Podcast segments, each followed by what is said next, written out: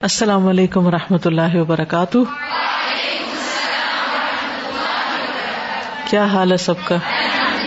الحمد للہ اعوذ باللہ من الشیطان الرجیم۔ بسم اللہ الرحمن الرحیم۔ الحمد للہ رب العالمین۔ الرحمن الرحیم مالک یوم الدین ایاک نعبد و ایاک نستعین اهدنا الصراط المستقیم صراط الذين أنعمت عليهم غير المغضوب عليهم ولا الضالين.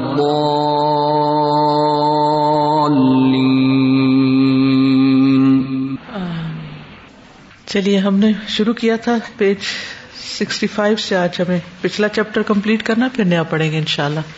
نحمد ونسلی علی رسول کریم اما بعد، فاعوذ باللہ من الشیطان الرجیم، بسم اللہ الرحمٰن الرحیم۔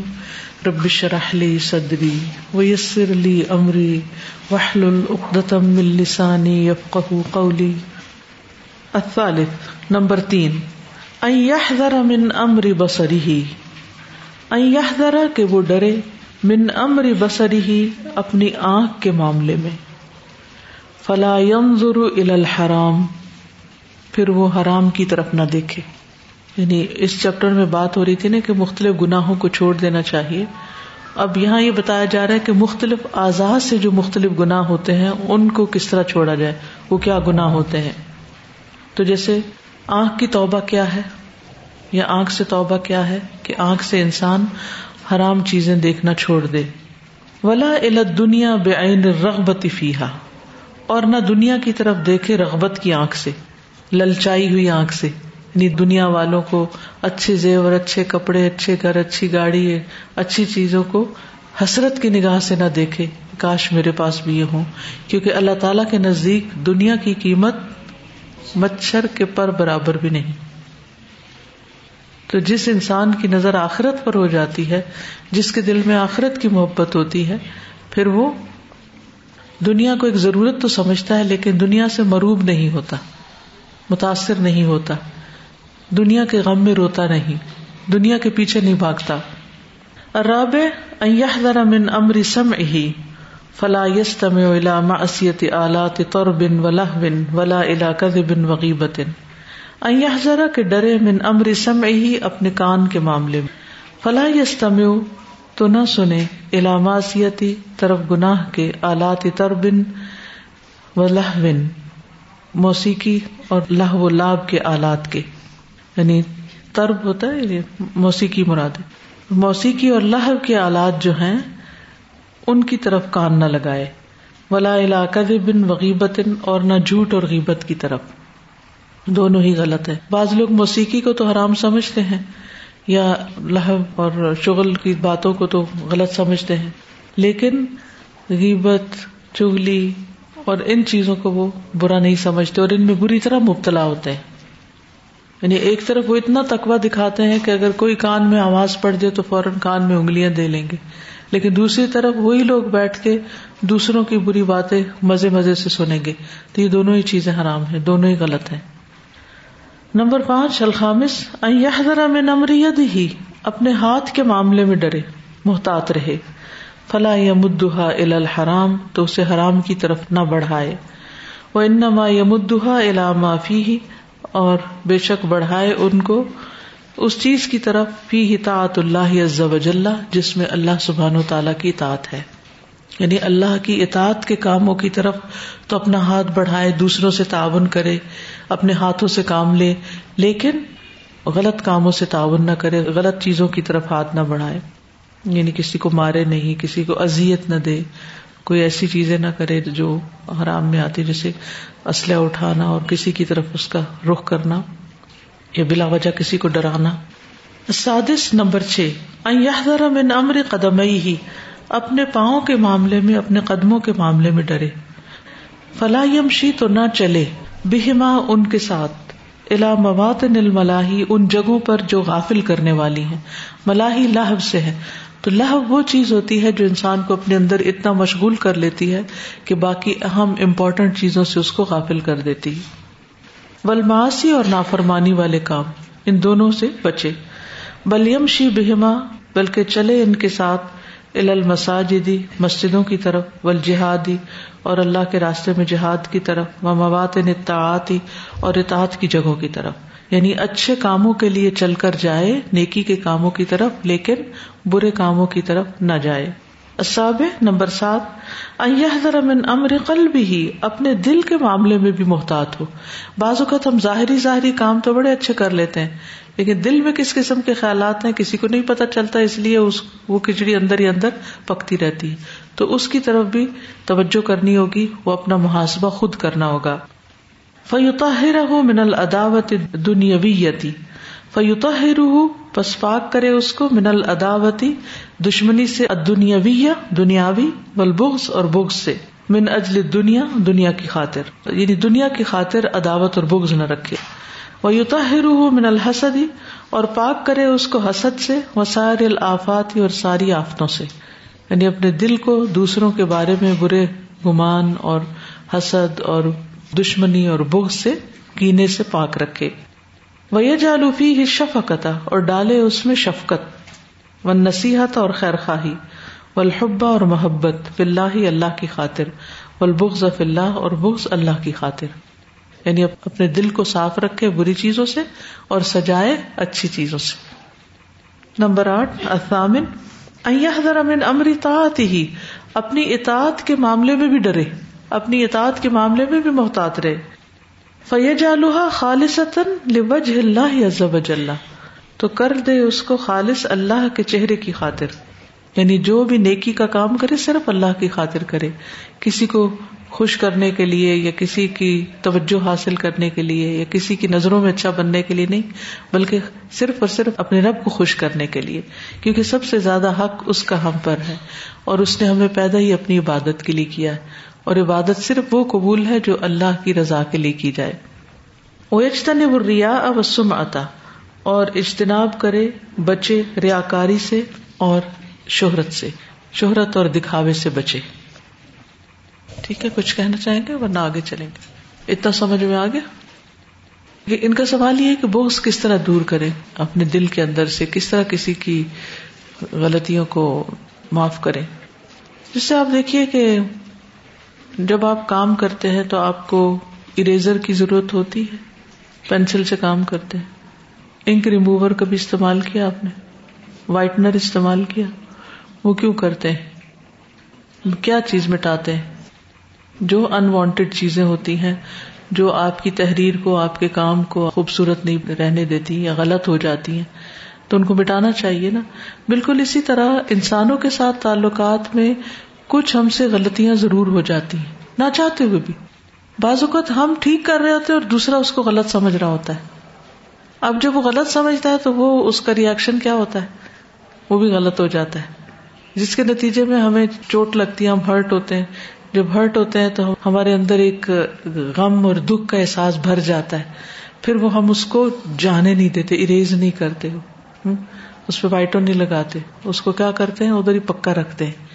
وہ آہستہ آہستہ جو ہے نا وہ بڑھنا شروع ہو جاتا ہے اور بڑھتے بڑھتے وہ اتنا پکا ہو جاتا ہے زخم یا اس کا داغ کہ پھر جب کبھی وہ شخص سامنے آتا ہے یا اس کا خیال ہمیں آتا ہے تو ہم دکھی ہو جاتے ہیں، کبھی رونے بھی لگتے ہیں۔ تو یہ ہمارے اپنے ہی لیے نقصان دہ ہوتا ہے۔ ایسی چیزیں ابتدا میں ہی ان کو ختم کرنے کی کوشش کرنی چاہیے۔ یعنی بجائے اس کے کہ وہ پکی ہو رنگ پکا ہو جائے گاڑا ہو جائے ان کا، اور پھر اس کے بعد آپ انہیں دھونے کی کوشش کریں تو بہت مشکل ہو جائے گا۔ چھوٹی چھوٹی چیزیں جو ہیں روز مرہ زندگی میں جو پیش آتی ہیں، اپنے بچوں کی طرف سے، شوہر کی طرف سے، بہن بھائیوں کی طرف سے، دوستوں کی طرف سے کلیگس کی طرف سے، جس کے ساتھ بھی ہمارا معاملہ واسطہ ہو، اس سے جو بھی حرکت ایسی ہو جائے جو ہمیں پسند نہ آئے، تو اس کو وہی صاف کر دے۔ ڈیلی ریمو کرے۔ پھر ان شاء اللہ ٹھیک ہو جائے گا۔ اب کچھ چیزیں پکی ہو گئی پرانی ہو چکی ہیں، تو اس کا بھی حل یہ ہے کہ ہم ان لوگوں کے احسانات کو یاد کریں۔ دیکھیے، اگر کسی نے ہمارے ساتھ اچھا نہیں کیا ہوتا، تو اس کی کچھ اچھائیاں بھی ہوتی ہیں۔ کیونکہ جب بھی دو طرفہ انسانی تعلقات ہوتے ہیں، تو اس میں ایک شخص صرف برا نہیں ہوتا۔ یہ تو ہو سکتا ہے کہ سکسٹی فورٹی کوئی سکسٹی پرسینٹ اچھا ہے اور کوئی سکسٹی پرسینٹ برا ہے، لیکن ہنڈریڈ پرسینٹ کوئی اچھا اور ہنڈریڈ پرسینٹ کوئی برا نہیں ہوتا۔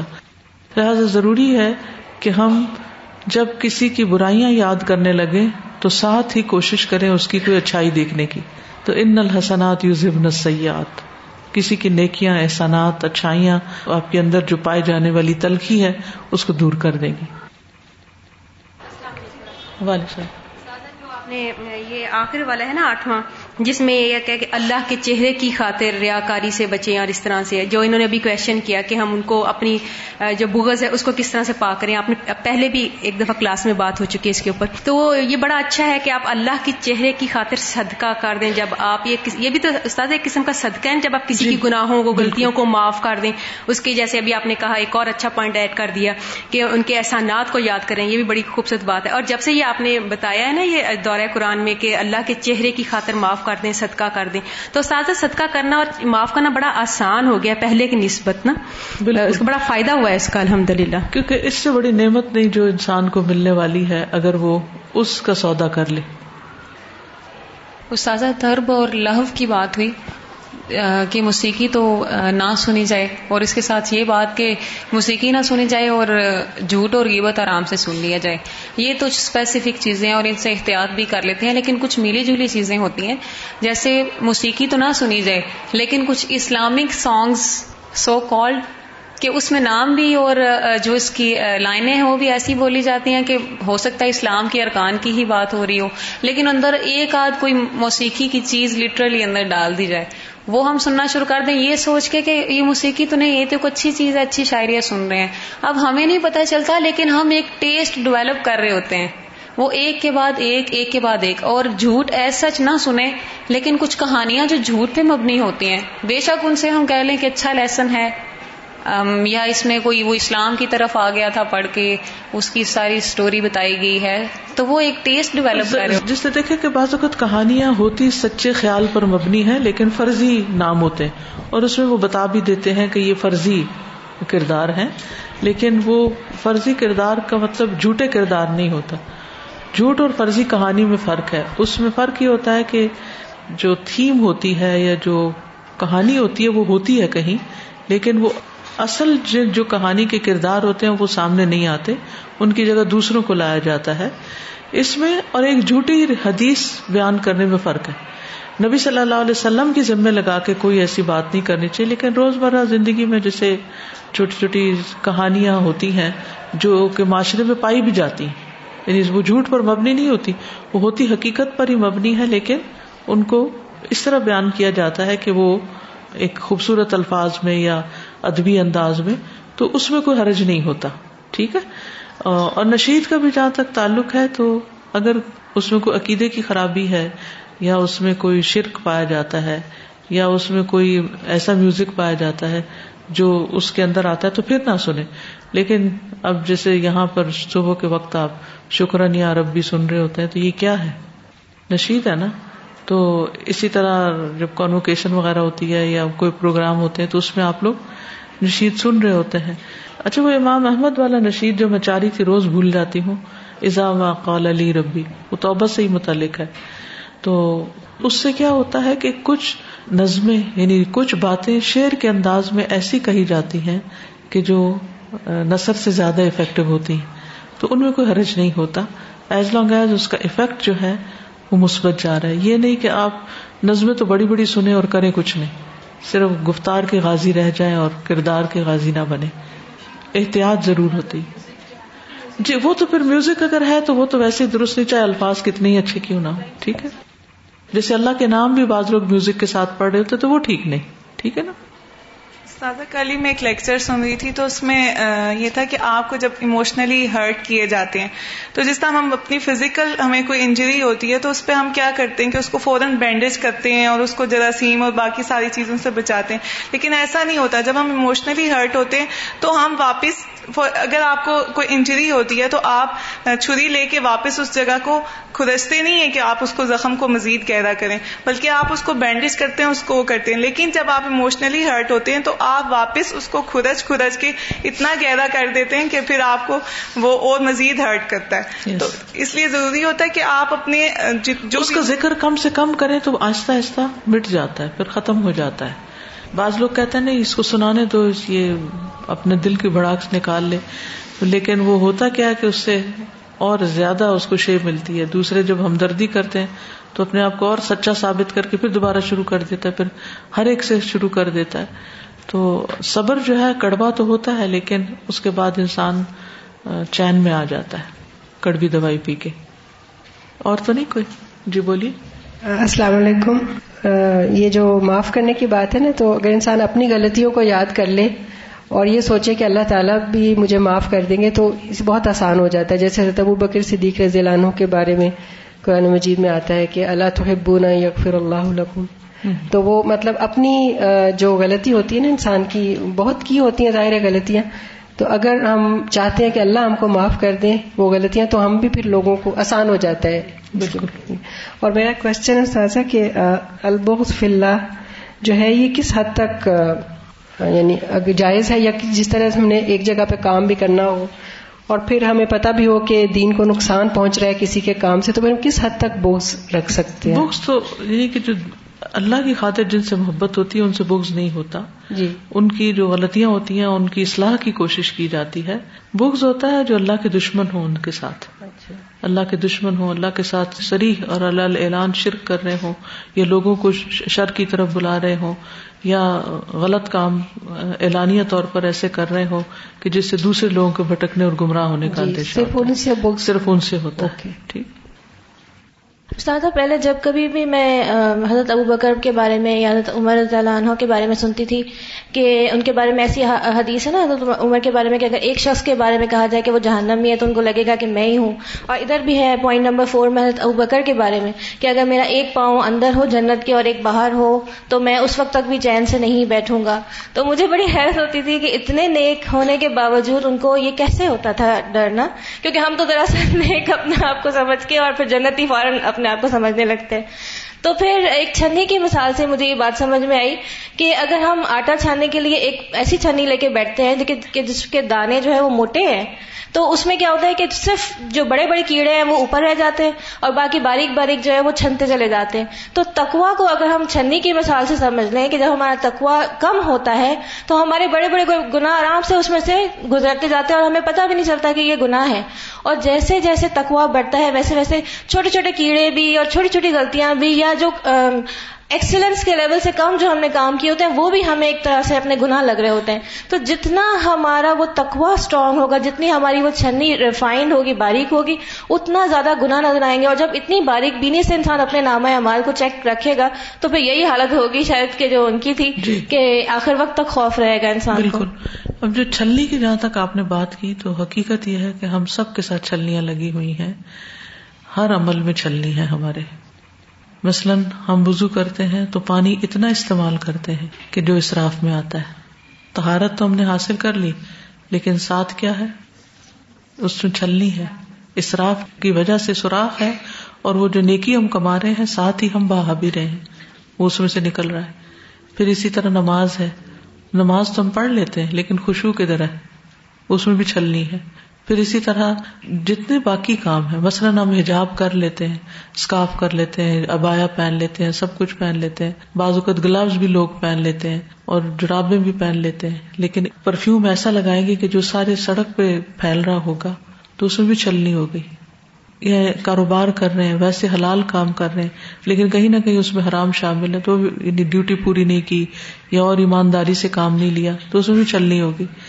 تو اس چیز کا بھی ہمیں خیال رکھنا چاہیے کہ ہم اعمال کریں اور ان کی حفاظت بھی کریں، نہ کہ وہ ضائع ہوتے چلے جائیں۔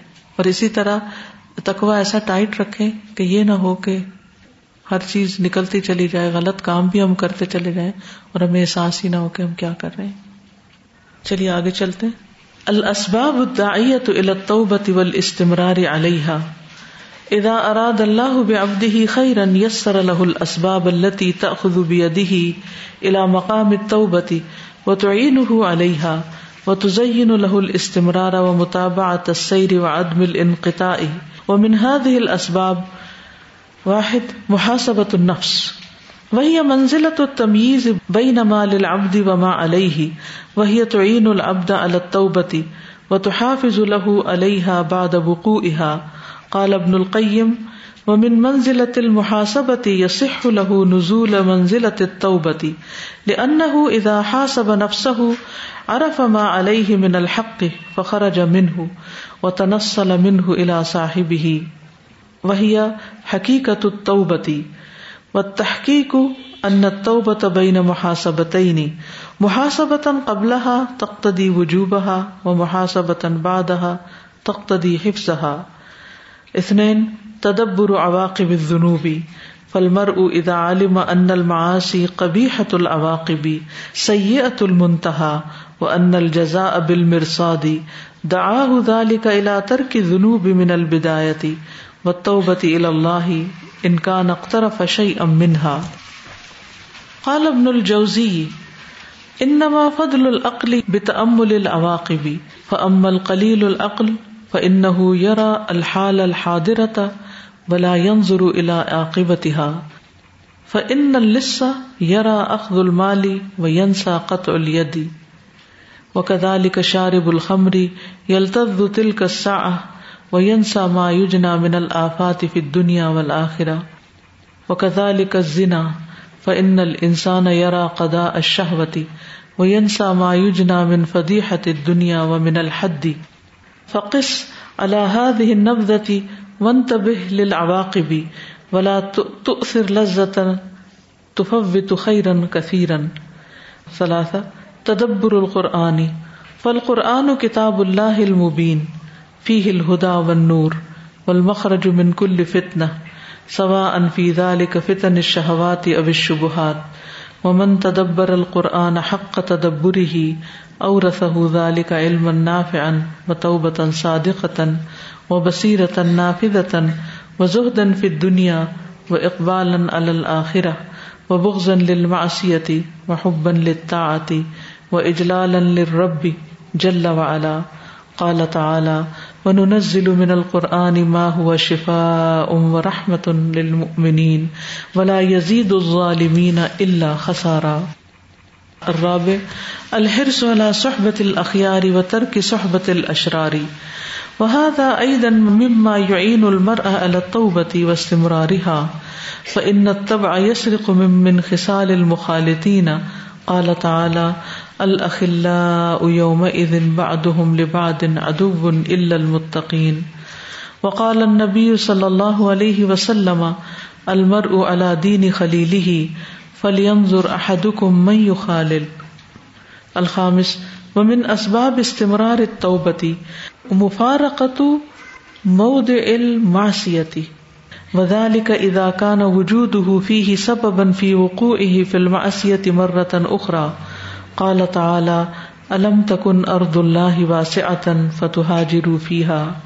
السادس، ومن أسباب استمرار التوبة ذكر الله تعالى ودعاؤه واستغفاره فإن الذكر حياة القلوب والدعاء صلاح المؤمن والاستغفار من دلائل التوبة والإنابة وكل ذلك يوقظ القلب وينبهه ويطرد عنه واردات القسوة والغفلة والتعلق بالدنيا السابع، ومن أسباب استمرار التوبة قصر العمل وذكر الموت وكذلك تذكر منازل الآخرة من زيارة القبور و تشیع وتشييع الجنائز وكلها أمور تعمل علا على يقظة القلب وعدم غفلته الثامن، ومن أسباب باستمرار التوبة تحر الحلال في المأكل والمشرب والملبس والمركب وفي كل شيء التاسع، ومن الأسباب كذلك التخلص من المحرمات الظاهرة بإطلافها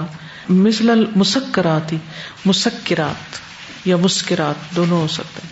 وہ آلات اللہ و المحرمتی والقصص الماجنتی و تماثیل و دشی وغیرہ ذالک وہ اسباب جو توبہ کی طرف دعوت دیتے ہیں اور توبہ پر قائم رکھتے ہیں۔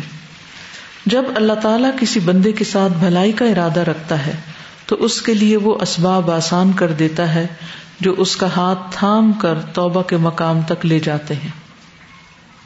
جب اللہ کسی کے ساتھ بھلائی کا ارادہ کرتا ہے، تو اللہ تعالیٰ اس کو توبہ تک لے جاتے ہیں، اس کے لیے توبہ آسان کر دیتے ہیں۔ وہ اسباب اس پر اس کی مدد کرتے ہیں۔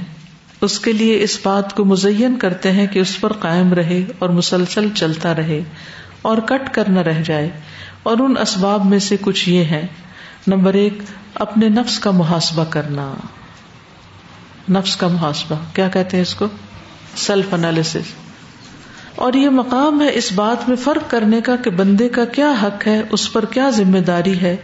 یہ چیز بندے کو توبہ کرنے پر مدد کرتی ہے اور اس کے لیے توبہ واقع ہونے کے بعد اس پر قائم رہنے میں حفاظت کرتی ہے۔ ابن قیم کہتے ہیں، محاسبہ کے مقام میں سے یہ ہے کہ اس کے لیے توبہ کے مرتبے پر نازل ہونا درست ہو۔ کیونکہ جب وہ اپنے نفس کا محاسبہ کرے گا، وہ پہچان لے گا کہ اس کے اوپر کیا حق ہے، تو وہ اس سے نکل جائے گا اور وہ حق اس سے نکل کر اس کی اصل مالک کی طرف چلا جائے گا۔ یہ ہے توبہ کی حقیقت۔ تحقیق کے توبہ دو محاسبوں کے درمیان ہے۔ ایک تو توبہ سے پہلے کا محاسبہ، جو توبہ واجب ہونے کا تقاضا کرے۔ ایک اس کے بعد محاسبہ، جو توبہ کو محفوظ رکھنے کا تقاضا کرے۔ یعنی دو محاسبے، کرنے سے پہلے بھی اور بعد میں بھی۔ نمبر دو، گناہوں کے انجام پر غور کرنا۔ تو جب آدمی جان لے گا کہ نافرمانیوں کی سزا کبھی ہوتی ہے یعنی بہت بری ہوتی ہے، اور اس کا انجام برا ہوتا ہے، اور بدلا وہی ہوگا جو گھات لگائے ہوئے آدمی کا ہوتا ہے، تو یہ چیز شروع سے ہی اسے گناہوں کو چھوڑنے کی طرف دعوت دے گی۔ اور اگر اس نے کسی گناہ کا ارتکاب کیا ہے، تو اللہ کی بارگاہ میں توبہ کرنے کی طرف دعوت دے گی۔ ابن جوزی کہتے ہیں عقل کی برتری انجاموں پر غور کرنے کے ساتھ ہے یعنی دور اندیشی کے ساتھ ہے۔ البتہ جو کم عقل ہوتا ہے، وہ موجودہ صورت حال کو دیکھتا ہے اور اس کے انجام کو نہیں دیکھتا۔ جو چور ہے، وہ مال چھیننے کو دیکھتا ہے اور ہاتھ کے کٹنے کو بھلا دیتا ہے۔ اسی طرح شراب پینے والا، وہ اس وقت تو لطف اٹھاتا ہے اور وہ بھول جاتا ہے جو وہ دنیا اور آخرت میں آفات کی فصل کاٹے گا۔ اسی طرح بدکاری کا حال ہے، انسان اپنی شہوت کو پورا کرنے کی طرف دیکھتا ہے اور اس کو بلا دیتا ہے جو وہ دنیا میں بےزتی اور حد کے قائم ہونے کی فصل کاٹے گا۔ اس تھوڑے سے بیان پر باقی کو بھی قیاس کر لو اور انجام کے لیے متنوع ہو جاؤ اور ایسی لذت کو ترجیح نہ دو جو بہت سی بھلائی سے محروم کر دے۔ نمبر تین، قرآن میں غور کرنا۔ قرآن اللہ کی روشن کتاب ہے، اس میں ہدایت اور نور ہے۔ اور ہر فتنے سے نجات کا بیان ہے۔ برابر ہے کہ اس میں خواہشات کے فتنے ہوں یا شکوک و شبہات کے فتنے ہوں، اور جو قرآن میں ایسا تدبر کرتا ہے، جیسا کہ اس کا حق ہے، تو یہ بات اس کو مزید نفع مند علم، سچی توبہ اور نافذ ہونے والی بصیرت، دنیا میں بے رغبتی، آخرت کی طرف توجہ دلانے، نافرمانی سے نفرت اور اطاعت سے محبت اور اللہ کی تعظیم عطا کرتی ہے۔ اللہ تعالیٰ نے فرمایا، اور ہم قرآن میں سے وہ نازل کرتے ہیں جو ایمان والوں کے لیے شفا اور رحمت ہے، اور ظالموں کو خسارے کے سوا کسی چیز میں زیادہ نہیں کرتا۔ نمبر چار، نیک لوگوں کی صحبت کی ہرس اور برے لوگوں کی صحبت کو چھوڑ دینا۔ اور یہ چیز بھی انسان کو توبہ کرنے اور اس پر قائم رہنے میں مدد دیتی ہے۔ بے شک طبیعت مل جل کر رہنے والوں کی خصلتوں اور عادتوں کو کچھ نہ کچھ چوری کر لیتی ہے۔ اللہ تعالیٰ کا فرمان ہے، سب دلی دوست اس دن ایک دوسرے کے دشمن ہوں گے سوائے متقین کے۔ اور نبی صلی اللہ علیہ وسلم نے فرمایا، آدمی اپنے دوست کے دین پر ہوتا ہے، بس اسے غور کرنا چاہیے کہ وہ کس سے دوستی کر رہا ہے۔ نمبر پانچ، اور توبہ کے قائم رہنے کے اسباب میں سے ایک یہ ہے کہ نافرمانی کی جگہ کو چھوڑ دینا۔ یہ اس وقت ہے جب اس جگہ میں انسان کا ہونا دوبارہ اس نافرمانی میں گرفتار ہونے کا سبب بنے۔ اللہ تعالیٰ نے فرمایا، کیا اللہ کی زمین وسیع تھی کہ تم اس میں ہجرت کر جاتے؟ نمبر چھ، اور توبہ کے قائم و دائم رہنے کے اسباب میں سے ایک یہ ہے، اللہ تعالیٰ کا ذکر کرنا، اس سے دعا کرنا، اس سے استغفار چاہنا، کیونکہ ذکر دلوں کی زندگی اور دعا مومن کا ہتھیار ہے، اور استغفار، توبہ اور آجزی کے دلائل میں سے ہے۔ یہ سب چیزیں دل کو بیدار کرتی ہیں، اس کو متنوع کرتی ہیں، اس سے دل کی سختی، غفلت کے حملوں اور دنیا کے ساتھ وابستگی کو دور کرتی ہیں۔ نمبر سات، توبہ کے قائم رہنے کے اسباب میں سے ایک یہ ہے آرزو کا کم کرنا اور موت کو یاد کرنا۔ اسی طرح آخرت کی منزلوں کو یاد کرنا، قبروں کی زیارت کرنا، جنازوں کے پیچھے جانا، یہ سب ایسے کام ہیں جو دل کو بیدار کرنے کا کام کرتے ہیں اور اس کو غافل نہیں ہونے دیتے۔ نمبر آٹھ، اور توبہ کے قائم رہنے کے اسباب میں سے ایک یہ ہے، کھانے پینے میں، لباس میں، سواری میں، اور ہر چیز میں حلال کو کوشش سے حاصل کرنا۔ نمبر نو، اور اس کے اسباب میں سے یہ ہے کہ ظاہری حرام چیزوں کو تلف کر کے ان سے گلو خلاسی کرانا۔ جیسے نشاور چیزیں، موسیقی کے آلات، تصاویر، حرام فلمیں گٹیا واقعات، کہانیاں، ڈرامے، ڈش اور دیگر چیزیں۔ اب ترجمہ دیکھیے۔ الاسباب، اسباب ادائیہ دعوت دینے والے التوبتی توبہ کی طرف ول استمرار علیہ اور اس پر قائم رہنا، استمرار یعنی باقی رہنا۔ یعنی وہ اسباب جو توبہ کی طرف دعوت دیتے ہیں اور بندے کو توبہ پر قائم رہنے میں بھی مدد دیتے ہیں۔ ادا اراد اللہ ببدی خیرن جب ارادہ فرماتا ہے اللہ تعالیٰ کسی بندے کے ساتھ بلائی کا، یسر الح الاسباب آسان کر دیتا ہے اس کے لیے ایسے اسباب۔ اللہ تخذ بیدی ہی وہ جو اس کا ہاتھ تھام لیتے ہیں۔ الا مقام توبتی توبہ کے مقام کی طرف یعنی توبہ کی طرف اس کو لے جاتے ہیں۔ یعنی ایسی جگہ پہنچا دیتے ہیں، ایسے لوگوں سے ملا دیتے ہیں، ایسے کام کروا لیتے ہیں کہ جس سے انسان کو اپنی گناہوں کی غلطیوں کا احساس ہو جاتا ہے اور پھر انسان توبہ کرنے لگتا ہے۔ یہ اللہ تعالیٰ کا بندے کے ساتھ خاص احسان ہوتا ہے۔ ورنہ انسان اگر ایک ایسے ماحول میں جہاں ہر ایک غلط کر رہا ہے، تو پھر اس کا نقصان کیا ہوتا ہے؟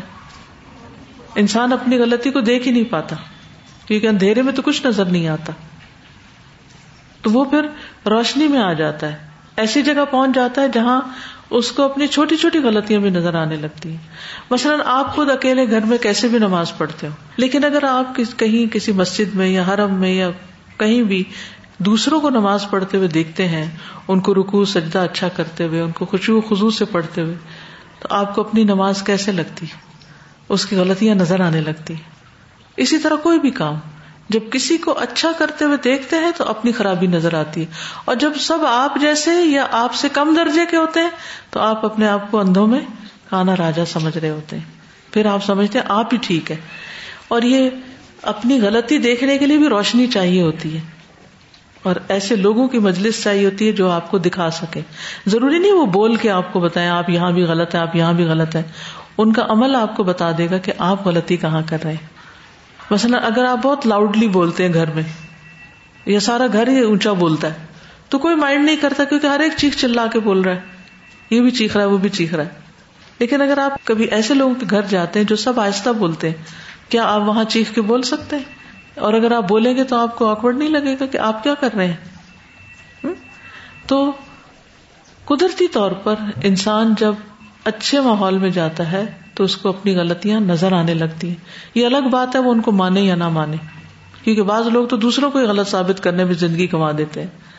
تو بجائے اس کے کہ ہم یہ فیصلہ کریں اور یہ ثابت کریں کون غلط ہے اور کون نہیں، یہ دیکھیں کہ ہم کہاں غلط ہے اور کہاں صحیح ہے۔ اور اس کے لیے اللہ تعالیٰ ہر ایک کو موقع عطا کرتا ہے ایسے آئینے دکھاتا ہے۔ اس کو پہلے بھی میں نے بتایا تھا کہ اس کو الہدا البیانیہ کہتے ہیں۔ یعنی اللہ سبحان و تعالیٰ بندے کو جب ہدایت دینا چاہتا ہے تو مختلف چیزیں ایسی دکھاتا رہتا ہے کہ جس سے اس کو سمجھ آ جاتی کہ اوہ، میں غلط ہوں۔ چاہے وہ اس کے اندر سے خیالات ہوں، چاہے باہر سے آسار ہوں۔ جیسے حضرت ابراہیم علیہ السلام کو اللہ تعالیٰ نے ہدایت دی تھی۔ بلقد آتے نا ابراہیم رشتہ من قبل۔ اس سے پہلے ہی سمجھداری عطا کی تھی۔ تو وہ اللہ کی طرف سے تھی اور مختلف چیزوں کو دیکھ کر ان کی عقل کام کرتی تھی اور وہ اس کو اینالائز کر لیتے تھے اور بات کو سمجھنے کی کوشش کرتے تھے۔ جبکہ ان کی پوری قوم وہی چیزیں دیکھتی تھی اور ان کو سمجھ نہیں آتی تھی۔ تو یہ اللہ کا فیصلہ ہوتا ہے۔ اللہ کی طرف سے بڑی عنایت ہوتی ہے کہ اللہ تعالیٰ بندے کو کسی ایسی جگہ لے جائے ہاتھ تھام کے کہ جہاں وہ توبہ کر سکے۔ متعین ہو علیہ اور وہ اس پر مددگار ہو۔ وہ تو لہو، اور وہ اس کے لیے مزین کرے، خوبصورت بنائے۔ الاستمرار، قائم رہنا و مطابعت سیری اور مسلسل چلتے رہنا۔ وہ عدم الانقطاعی اور کٹ کے نہ رہ جانا۔ وہ منہاز اسباب اور ان اسباب میں سے اب یہ مدرجہ ذیل اسباب ہے کہ جن کی وجہ سے انسان کو توبہ نصیب ہوتی ہے۔ نمبر ایک، محاسبت النفس۔ اپنے نفس کا خود محاسبہ کرنا۔ اپنے خود خبر لینا، اور یہ بہت کم لوگوں کو نصیب ہوتا ہے کہ جو اپنا محاسبہ خود کر سکے اور اپنی غلطیوں کو دیکھ سکے۔ کوئی نفس ایسا نہیں جس کو اللہ تعالی یہ احساس نہ دلائے کہ وہ کہاں غلطی کر رہا ہے۔ چاہے وہ امراط العزیز ہو، چاہے وہ فرعون کے جادوگر ہو چاہے وہ پیغمبروں کی قومیں ہوں چاہے وہ چند لمحوں کے لیے سمجھے اور پھر پلٹ جائیں اپنی پرانی عادت پر، لیکن اللہ تعالی دکھاتا ضرور ہے کہ انسان کہاں غلط ہے۔ غلط کرنے والے کو اس کی غلطی پتہ ضرور چلتی ہے۔ وہ مانے یا نہ مانے، مان جائے تو اللہ تعالیٰ توبہ کا دروازہ کھول دیتے ہیں اس کے لیے۔ اور اگر نہ مانے تو پھر کیا ہوتا ہے؟ پہلے سے بھی زیادہ پکا ہو جاتا ہے پھر اس گناہ پر۔ وہی منزلت تمیزی بین ما للعبد وما علیہ۔ اور یہ مقام ہے فرق کرنے کا۔ درمیان اس کے جو بندے کے لیے اور جو اس کے اوپر ذمہ داری ہے۔ یعنی بندے کے حقوق اور فرائض۔ وہی تو عید العبدا اور وہ مدد کرتی ہے بندے کی اللہ توبت توبہ پر۔ وہ تو حافظ الح اور اس کی حفاظت کرتی علیہ اس پر۔ بعد وقوع اس کے واقع ہونے کے بعد۔ قال ابن القیم ابن القیم کہتے ہیں وہ من منزلت المحاسبتی اور محاسبے کی جو منزل ہے یہ سح لہو درست ہوتی ہے اس کے لیے، نزول منزلت توبہ توبہ کی منزلت یا توبہ کے مقام کا نزول۔ یعنی محاسبہ کے مقام میں سے یہ ہے کہ اس کے لیے توبہ کے مرتبے پر نازل ہونا درست ہو۔ یعنی صحیح چیز سمجھ میں آئے اس کو۔ یعنی جو چیز وہ اینالائز کر رہا ہے وہ صحیح دیکھے۔ ادا سب نفس کیونکہ جب وہ اپنے نفس کا محاسبہ کرتا ہے یا کرے گا ارفا پہچان لے گا ماں علیہ من الحق، کہ اس پر کیا حق ہے۔ فخر جمین ہوں تو وہ اس سے نکل جائے گا۔ یعنی وہ اپنی ذمہ داریوں کو محسوس کرے گا۔ اپنے فرائض کو جاننے کی کوشش کرے گا۔ وہ تنسل امن ہُ الا صاحب ہی اور اس کو اس کے حقدار تک پہنچا دے گا۔ یعنی وہ پہنچ جائے گا اس سے اس کے حقدار تک، صاحب ہی یعنی صاحب حق۔ وہی حقیقت توبت اور یہی توبہ کی حقیقت ہے۔ یعنی گناہ کو کیسے انالائز کیا جائے کہ انسان یہ دیکھے، میرا حق کیا ہے اور میری ذمہ داری کیا ہے؟ جب انسان اپنی ذمہ داریاں دیکھنے لگتا ہے اور دوسرے کے حقوق دیکھنے لگتا ہے، تو پھر انسان کو اپنی ڈیوٹی نظر آنے لگتی ہے اور پھر اس طرح وہ دوسرے کا حق اس کو بخوشی پہنچا دیتا ہے۔ اب توبہ کیا ہے؟ گناہ سے توبہ۔ انسان یہ دیکھے کہ مجھ پر اللہ تعالی کا حق کیا ہے۔ اور جب وہ دیکھ لیتا ہے کہ مثلاً پانچ وقت کی نماز ہے، یہ فرض ہے بندے پر، تو یہ جب وہ دیکھ لیتا ہے کہ تو کرنا ہی کرنا ہے، تو پھر وہ کیا کرتا ہے؟ اس کو دینے کی کوشش کرتا ہے یعنی نمازوں کو ادا کرنے کی کوشش کرے گا۔ ٹھیک ہے؟ تحقیق، حقیقت یہ ہے کہ ان توبت بین محاسبت بے شک توبہ دو محاسبوں کے درمیان ہے۔ محاسبتاً قبل ایک محاسبہ توبہ سے پہلے ہوتا ہے تختدی وجوب جو اس کے وجوب کا تقاضا کرتا ہے۔ یعنی جس کی وجہ سے انسان پھر توبہ کرنا چاہتا ہے۔ یعنی ایک محاسبہ وہ ہے، اپنا جائزہ جب انسان لیتا ہے، تو اس کو اپنی غلطیاں نظر آتی ہیں، جن کی بنا پر وہ توبہ کرنا چاہتا ہے۔ وہ محاسبتاً باد تختدی حفظ اور ایک محاسبہ اس کے بعد جو اس کی حفاظت کا تقاضا کرتا ہے۔ یعنی توبہ کر لی۔ اب انسان کہتا ہے کہ میں نے توبہ کر لیا میں نے اس گناہ سے پرہیز کرنا ہے۔ تو وہ جب تک کانشیس نہیں ہوگا، اپنا حساب کتاب نہیں کرتا رہے گا، وہ توبہ پر قائم نہیں رہ سکے گا۔ جیسے اس دن کو کہہ رہا تھا نا کہ کوئی شخص شراب کا عادی تھا، وہ ریحیب سینٹر میں چھٹی ساتویں دفعہ پہنچا ہوا تھا۔ یعنی یہ چاہے اللہ کے لیے توبہ نہ بھی ہو، اپنے دنیاوی فائدے کے لیے انسان شراب چھوڑنا چاہ رہا ہے، تو یہ بھی قسم کی ایک برائی سے نکلنے کی کوشش ہے نا۔ چاہے وجہ کوئی بھی ہو۔ توبہ تو صرف ہوتی جو اللہ کے لیے چھوڑی جائے۔ اگر کوئی شخص دنیا کے نقصان سے ڈر کے شراب چھوڑتا ہے تو وہ توبہ نہیں ہوتی، جب تک وہ اللہ کے آگے شرمندہ نہیں ہوتا کہ اس نے غلط کام کیا۔ تو بہرحال وہ وہاں پہنچا ہوا ہے۔ وہ کیا وجہ ہوتی کہ ایک دفعہ وہ کریکشن سینٹر اس کو کریکٹ کر کے بھیجتا ہے، پھر وہ واپس آتا ہے، پھر وہ سلپ ہو جاتا ہے۔ کیونکہ اس نے توبہ سے پہلے، توبہ اس دنیا کے سینس میں توبہ۔ توبہ سے پہلے تو اس نے محاسبہ کیا، اس کو احساس دلایا گیا کہ یہ شراب تمہارے لیور کو خراب کر دے گی، تمہاری عقل کو مار دے گی، تم، تمہاری موت واقع ہو جائے گی، وغیرہ وغیرہ۔ تو اس کو ڈر لگ گیا۔ تو اس نے کیا کیا؟ ایکسپٹ کر لیا کہ مجھے ایسی ہیلپ چاہیے اب۔ کہ میں اس سے نکل سکوں۔ ٹھیک؟ وہ چلا گیا وہاں۔ اس کو ہیلپ ملی، اس کو دوائیاں ملی، اس کو ساری سپورٹ ملی۔ اور اب کیا ہوا کہ وہ اس نے توبہ کر لی۔ اب جب توبہ کر لی تو اس کے بعد بھی محاسبے کا ایک عمل ہوتا ہے۔ اپنے آپ کو واچ کرنا ہوتا ہے۔ اچھا شراب کی مثال تو کسی دوسرے کی ہے۔ ڈائٹنگ سے مثال لے لیں۔ جب آپ کو ڈاکٹر یہ کہتے ہیں کہ اگر آپ اوور ویٹ ہوں گے تو آپ کو یہ بیماری بھی ہو جائے گی، یہ بھی ہوگی یہ بھی۔ تو آپ ڈر جاتے ہیں تو آپ کہتے ٹھیک ہے میں ڈائٹنگ کرتی ہوں۔ آپ ڈائٹنگ شروع کر دیتے ہیں۔ اس کے بعد کیا ہوتا ہے؟ آپ ویٹ لوز کر لیتے ہیں۔ بڑے خوش ہو جاتے ہیں۔ لیکن اگر اس کے بعد محاسبہ نہیں رکھتے اپنا، پھر کیا ہوتا ہے؟ واپس وہیں پہنچتے ہیں جہاں سے آپ نے شروع کیا ہوتا ہے۔ اور کوئی چیز آپ کو وہاں پہنچنے تک روک نہیں سکتی۔ کیونکہ آپ نے صرف پری توبہ محاسبہ کیا پوسٹ توبہ محاسبہ نہیں کیا۔ وہ بہت ضروری۔ تو اصل توبہ یہی ہے اور اللہ کا فضل اس پہ ہوتا ہے کہ جو اللہ تعالیٰ اس کو غلطی پہلے بھی دکھاتا ہے اور بعد میں پکا بھی رہنے کی توفیق دیتا ہے۔ سچی توبہ، پکی توبہ، جس کو پکی توبہ کہتے ہیں۔ نمبر دو، تدبر اواقب جنوب غور کرنا گناہوں کے نتائج پر۔ اواقب ہوتا ہے، بعد میں آنے والی چیز۔ فلمر او تو انسان ازا علما جب جان لیتا ہے، ان المعاصی کے گناہ قبیحت الواقب برے نتائج رکھتے ہیں سیاحت المنتہا برا انجام ہوتا ہے۔ وہ ان الجزا اور بے شک جزا بال مرساد گھات پر ہے۔ یعنی جو بدلا ہے وہ تاک میں ہے۔ دا لکھا تو یہ چیز اس کو بلاتی ہے، الاتر کی جنوبی گناہوں کو چھوڑنے کی طرف، من البدایتی ابتدا سے ہی، شروع سے ہی اسے گناہوں کو چھوڑنے کی طرف دعوت دیتی۔ وہ توبت اللہ اور اللہ کی طرف توبہ کی۔ انکان اختر فشیم منہا، اگر اس نے ان میں سے کسی چیز کا ارتکاب کیا ہو۔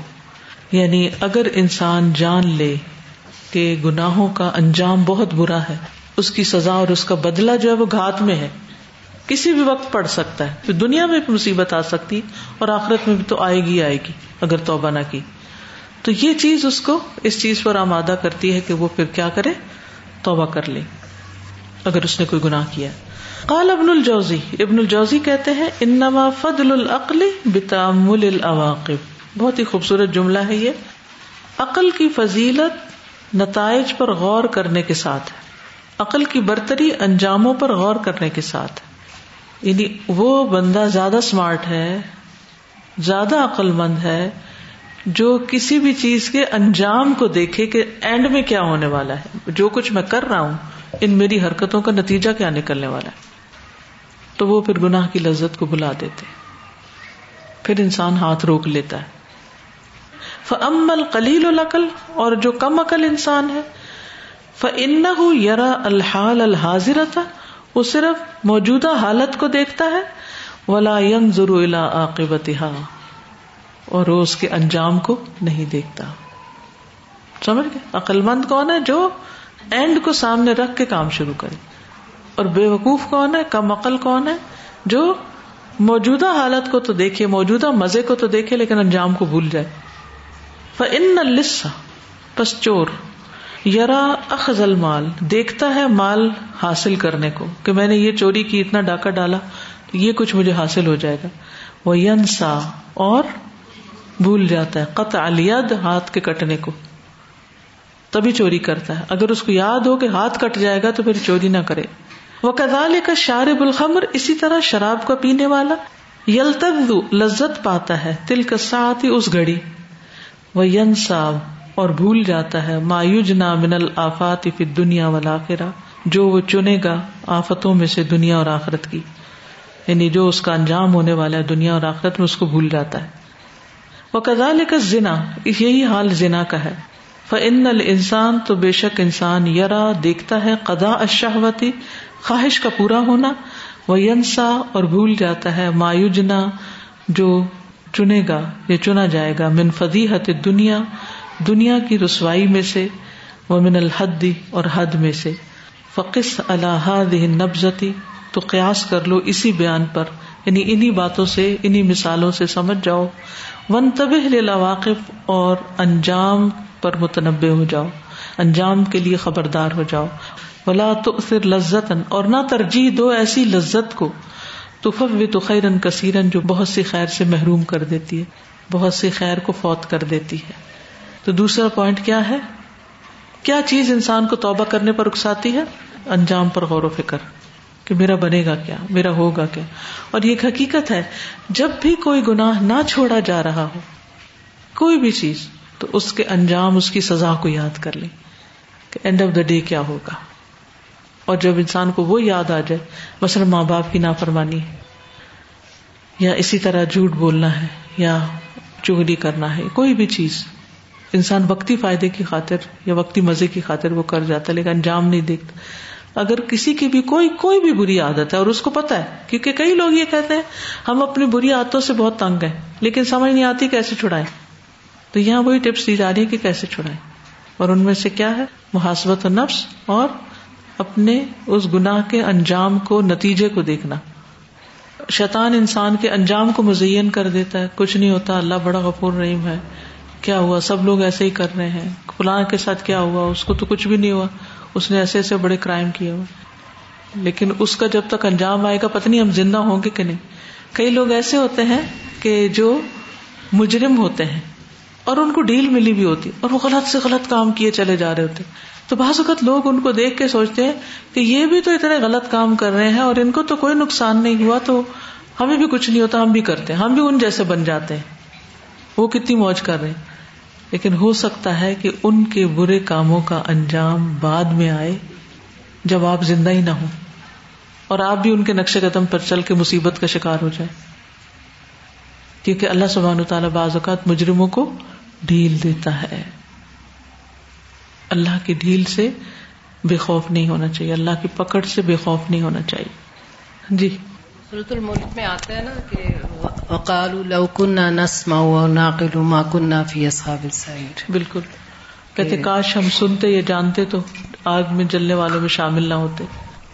سر جیسے ایک چیز سمجھ میں آ رہی تھی کہ جیسے مارکیٹنگ میں ایک ہوتا ہے شارٹ ٹرم اپروچ اور لانگ ٹرم اپروچ تو جو شارٹ ٹرم اپروچ ہوتی ہے وہ یہ ہوتی ہے کہ جو جیسے سیلس کا جو پرسن ہے وہ یہ دیکھے گا کہ مجھے کتنی نمبر آف کارس بیچنی ہے اور ابھی میں کتنی بیچ دوں۔ اور جو لانگ ٹرم اپروچ ہے جو مارکیٹنگ کا ہے وہ یہ دیکھے گا کہ مجھے کلائنٹس کتنے بنانے ہیں تاکہ لانگ ٹرم میں کلائنٹ زیادہ کام آتے ہیں نا۔ اور ایک دفعہ اگر آپ نے کوئی چیز بیچ دی تو پھر تو تھوڑے عرصے بعد وہ آپ کے واپس نہیں آئیں گے کلائنٹس لیکن جو مارکیٹنگ کے تو وہ یہ ہے کہ بالکل۔ انجام نمبر تین تدبر القرآن۔ قرآن میں غور و فکر کرنا۔ فل قرآن و کتاب اللہ المبین، پس قرآن اللہ کی روشن کتاب ہے۔ فی ہل ہدا و نور اس میں ہدایت اور نور ہے۔ بل مخرج من کل فتنتن، اور ہر فتنے سے نکلنے کا راستہ ہے۔ نجات ہے۔ سوا ان فی دال کا فتن شہواتی اب شبہات برابر ہے۔ خواب و شہوات کے فتنے ہو یا شبہات کے؟ شہوات، خواہشات اور شبہات، شک۔ ومن تدبر القرآن، جس نے قرآن میں تدبر کیا، حق کا تدبر ہی اس کے تدبر کا جو حق ہے۔ اور کا علم نافع تو حاصل کرے گا علم نافع و توبتن صادقتن اور سچی توبہ وہ بصیرتن نافذتن اور نافذ ہونے والی بصیرت یعنی ایسی بصیرت جو فائدہ مند ہے۔ وہ زہدن فی دنیا اور دنیا سے بے رغبتی۔ وہ اقبال اللہ اور آخرت کی طرف متوجہ کرنے والی چیز۔ وہ بغض للماسیہ اور گناہ کے لیے بغض۔ وہ حب لتا اور تات کی محبت۔ وہ اجلال رب اور رب کی بزرگی اور تعظیم۔ جل و علا، جو بہت بزرگی اور بلندی والا ہے۔ قال تعالی، اللہ تعالیٰ کا فرمان ہے۔ وہ ننزل من القرآن ما هو شفاء و رحمہ اور ہم اتارتے ہیں قرآن میں سے جو شفا اور رحمت ہے للمؤمنین مومنوں کے لیے۔ ولا یزید الظالمین الا خسارا اور نہیں اضافہ کرتا ظالموں کو سوائے خسارے کے۔ وننزل من القرآن ما هو شفاء ورحمة للمؤمنين ولا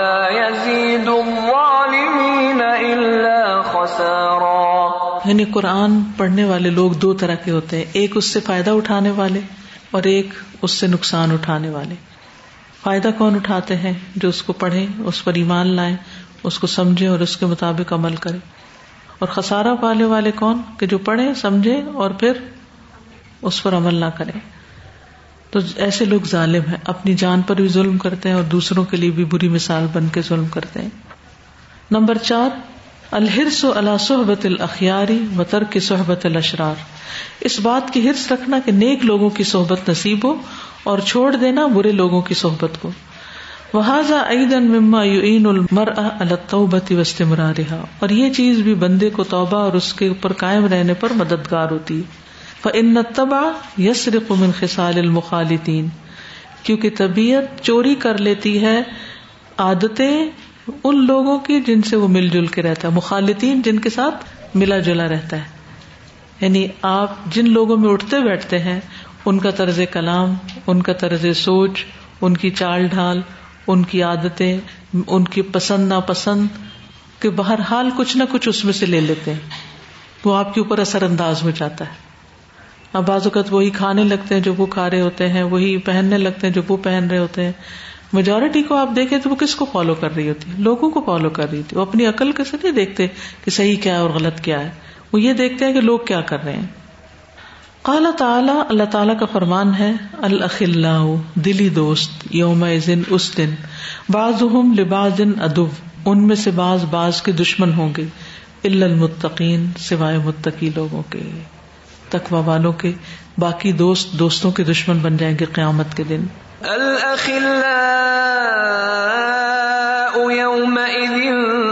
بعضهم لبعض عدو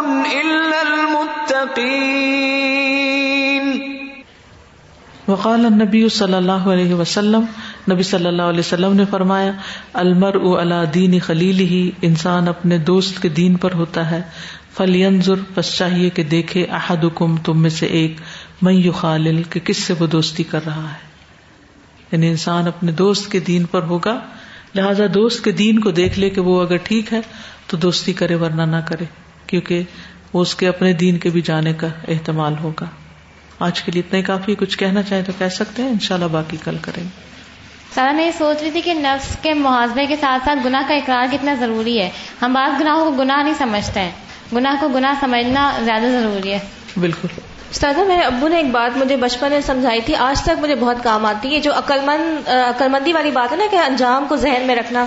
تو انہوں نے ایک دفعہ کہا تھا کہ اگر بلدی کے سامنے تم ایک بوٹی پھینکو گی اور ایک روٹی پھینکو گی تو وہ پہلے بوٹی کی طرف لپکے گی اور بعد میں اگر ہوگا تو روٹی کھائے گی ورنہ نہیں کھائے گی جبکہ ایک انسان اگر اس کے سامنے ایک کڑوی اور ایک میٹھی چیز ہوگی تو انسان پہلے کڑوا نگل لیتا ہے۔